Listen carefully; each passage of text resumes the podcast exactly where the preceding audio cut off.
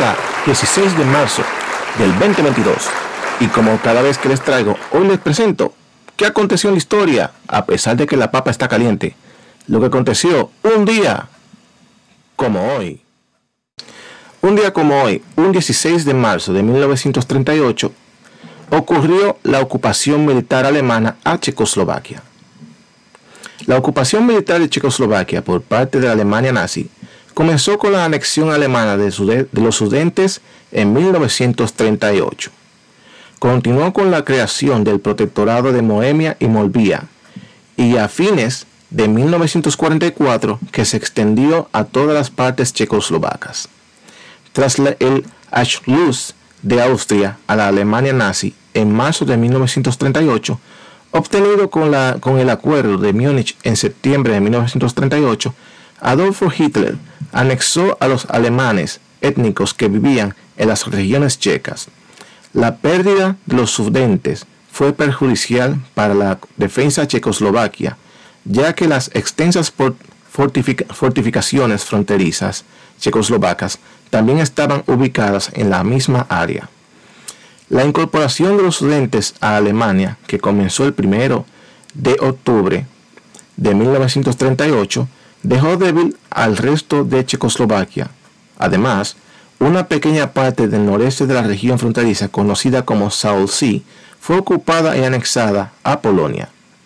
Aparentemente, para proteger a la comunidad étnica polaca local y como resultado, reclamos territoriales previos, disputas checas polacas en el año 1918 al 1920, Además, por el primer premio de Viena, Hungría recibió los territorios del sur de, Eslovaquia y la Rutenía de los Carpetos, que estaba habitada en gran parte por húngaros.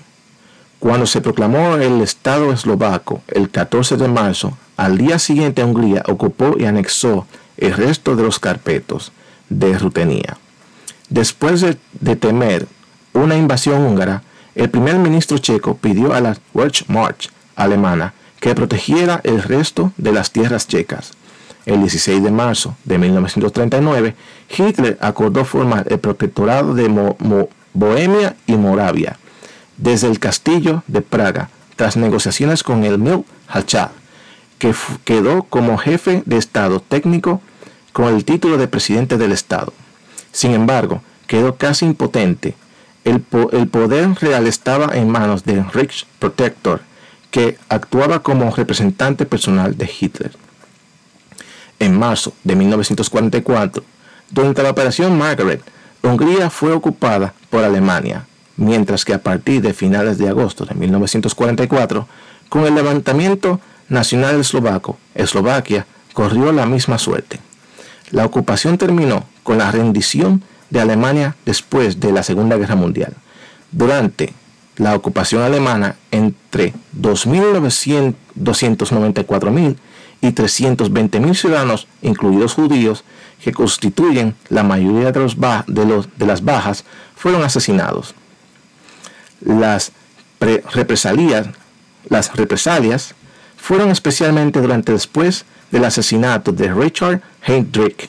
Por ejemplo, y la infame ampliamente y ampliamente publicada masacre de Lidis. Gran número de personas fueron reclutadas para el trabajo esclavo en Alemania. Esto ocurrió en la historia un 16 de marzo de 1938, un día como hoy. Bien, damas y caballeros, y disculpen por eh, los minutos finales del, del momento histórico es que ciertas palabras que son alemanas son difíciles para pronunciar, como ustedes sabrán, uno es latino, caribeño, y hay ciertas pronunciaciones que aunque uno va leyendo a una velocidad rápida, debido a tiempo, eh, se traba y se dificultan las palabras. Pero disculpas, hago lo mejor que puedo por algo que es gratuito para enseñar al público y abrir las mentalidades cerradas que andan por ahí. Bien, en el tema de hoy quería hablarle a todos ustedes con respecto a que este gran problema que ha surgido ahora en eh, entre Rusia, Estados Unidos, Ucrania, algunos países que ya se están echando a, a proteger uno que otros, Como por ejemplo cuando el presidente, el estúpido presidente de los Estados Unidos, Joe Biden, que eh, por su incapacidad de mando y, dejarse seguir por personas que tienen poco conocimiento, se deja llevar y cierra eh, la energía que tenemos como reserva en los Estados Unidos, como conocemos el petróleo, que a principio del año 2020 un galón de gasolina estuvo rondando entre los 1 dólar con 80 y en, este, en esta área donde yo vivo estuvo rondando el 1,65 centavos. Ahora mismo un galón de gasolina en donde yo estoy está costando más de 4,40.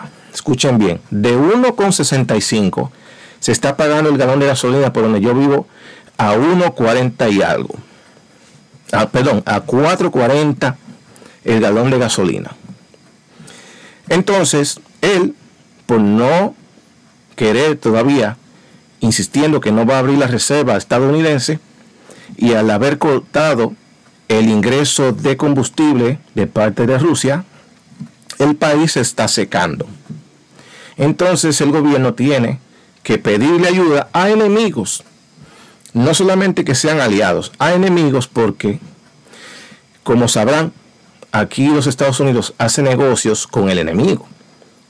No se supo en qué quedó uno que otro, pero vamos a decir quiénes se negaron. Cuando el presidente Biden le metió una llamada al rey de Arabia Saudita para pedirle colaboración y negociar el combustible que allá se genera, él ni siquiera se preocupó a cogerle la llamada. Y esas son llamadas que no es que tu teléfono suena y quién será. Son llamadas internacionales presidenciales que vienen con título y nombre. Y el, y el rey de allá dijo, yo no te voy a coger la llamada, lo que tú quieras. También el rey de Emiratos Árabes, él le hizo la llamada y también no le cogió la llamada. En ese caso tuvo que mandar ejecutivos a Venezuela a hablar con Maduro, que es el mandatario venezolano. Guste o no le guste al público en general, él es el que tiene las riendas en Venezuela. Pero ¿qué pasa? No mucho tiempo atrás habían declarado a Guaidó como mandatario venezolano y encima de eso habían dicho que Maduro no era considerado el representante ni mandatario de Venezuela. Pero como se necesita negociar con alguien, esa teoría se cae y hay que hablar con el hombre que manda. Con Maduro fueron a hablar. Esa negociación no se sabe en qué quedó. Pero pronto vamos a saber qué quedó eso. Bien, en otro tema que quería hablarles muy seguido con respecto a lo mismo, es que el problema de Ucrania fue provocado por la OTAN. La OTAN amenazando con que iba a tomar Ucrania como miembro de la unión que existe con la OTAN. Esto provoca a que Rusia diga, se están acercando demasiado a mis fronteras y esto es un peligro porque ustedes pueden atacarme en cualquier momento y me están estrangulando mi área de confort. Si nos vamos a la historia, ¿qué pasó con los misiles que Rusia había mandado a poner a Cuba en la década del 60? Era lo mismo. Los Estados Unidos se sintieron acorralados, amenazados cerca de su territorio y mandaron a que quitaran esos misiles de ahí o iba a haber un conflicto bélico. Las plataformas se hicieron, los misiles llegaron a Cuba, pero no se instalaron. Se devolvieron a Rusia en barco. Pero es la misma situación. Cuando una potencia se siente que la otra se le está acercando demasiado, se lo da de aviso. ¿Y cómo lo podemos probar que si es así? Bueno, entren a la página de la OTAN y se darán cuenta que en la página de Twitter ya tenían a Ucrania como miembro en la página. Y si ustedes quieren probar esto, yo le pongo la imagen para que vean que no le estoy hablando de la boca para afuera. Ahí ustedes pueden ver que la OTAN ya tenía a Ucrania como miembro. En Twitter ustedes lo buscan y podrán encontrarlo. ¿Qué sucede con esto? Ahora, Rusia, como tiene territorio que ellos consideran que es ruso, entonces ellos deciden por dos motivos invadir. Ya que ellos se sintieron amenazados con la OTAN, ellos deciden, ok, ustedes pretenden poner a Ucrania en miembro de la OTAN, pues entonces yo me lo voy adelante a ustedes y le voy a invadir. Ustedes dirán entonces que no se están haciendo negociaciones que están habiendo combates en las calles, que los cadáveres caen de los techos. Eso no es lo que está pasando allá. Si ustedes se ponen a preguntarse por qué el ejército ruso todavía sigue a las afueras de Kiev y no terminan de entrar, porque se está negociando y le está pidiendo al estúpido presidente de Ucrania dos cosas. No te metas en el grupo de la OTAN y quiero que independices la región de Donbass y Crimea. Independícela y entrégamela, porque en el territorio de sí por sí, los, la gran mayoría de personas que viven ahí son rusos y las estadísticas están ahí. Pero como los Estados Unidos no quieren dar el brazo a torcer a Rusia, le dicen al presidente Zelensky, aguanta que tú puedes, nosotros te vamos a seguir manteniendo con armamento y dinero para que tú puedas mantener el combate. Pero entonces ahí vemos unas imágenes donde el presidente Zelensky ordena a que todo ciudadano defienda su territorio. Y usted sabe lo que usted está haciendo con enviar a sus ciudadanos a defender un territorio, usted teniendo un ejército, en vez de usted sentarse a negociar, vamos a aclarar este problema, ¿qué solución podemos encontrarle? Lo que hace es enviar al civil común a que agarre una ametralladora y se enfrente a soldados bien entrenados, rusos, que entran a un territorio y no están pensando hablar ni hacer chiste. Entonces, la prensa amarillista, cuando envía el mensaje aquí a los Estados Unidos diciendo, hicieron una masacre de civiles, mataron tantos civiles, hay una bomba en un edificio y mataron tantos civiles. Pongámonos a pensar, si en un edificio, hipotéticamente, pero es la lógica, un soldado no va a ametrallar a nadie por, simple por simplemente ser un ciudadano de un país que está invadiendo. Y lo tenemos de prueba. Ahora, si ese civil me dispara, yo voy a contraatacar porque para eso es que yo estoy entrenado. Pero en el momento que ocurre el combate, y por obvia, y por obvia razón, el que esté mejor entrenado es el que gana, tarde el tiempo que tarde, supongamos que el soldado ruso ametralla cinco personas. La prensa amarillista va a decir, soldados rusos ametrallan civiles. Pero no nos ponemos a pensar que cuando pasa la situación es que esos ciudadanos ucranianos tenían armas de fuego y le disparaban de un edificio, detrás de un auto, detrás de una esquina. Y con mejor entrenamiento el ruso le va a ganar el pleito, el ruso lo va a matar pero la prensa no va a decir eran personas que estaban armadas combatiendo en contra de los rusos. No lo van a decir así. Van a decir eran personas civiles asesinadas por rusos. Lo que hace el presidente con eso es una masacre de sus propios ciudadanos para su conveniencia y salvar su pellejo.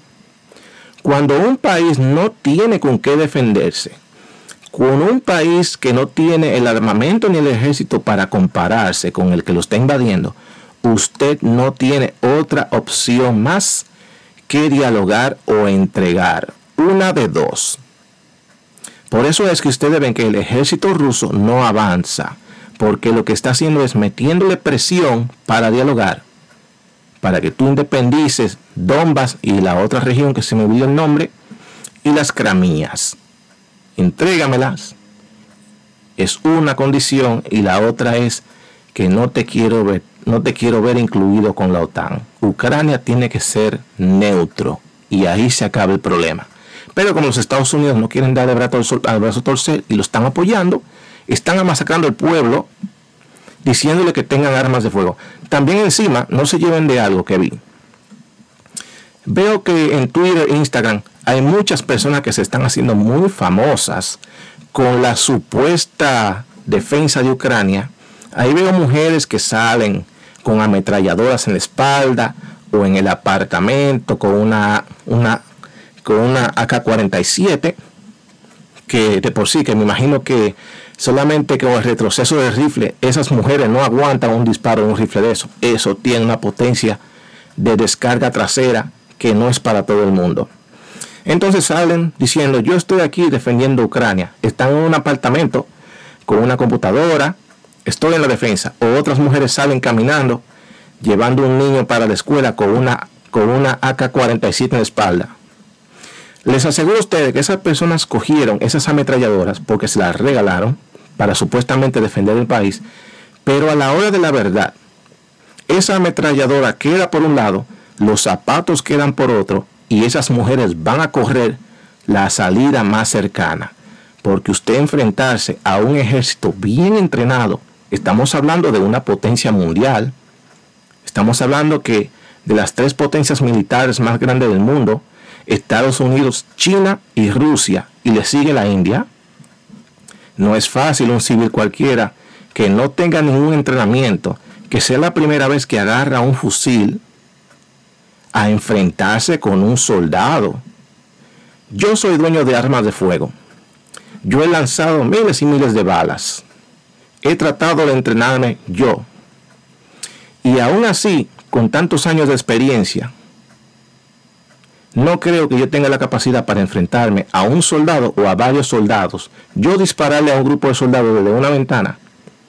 Si usted se pone en ese mismo papel, usted sabe que el pleito no se lo va a ganar. Porque ellos lo van a comer vivo a usted. Y al final del día van a decir, matan a un ciudadano. Pero lo que no dicen que el ciudadano estaba armado.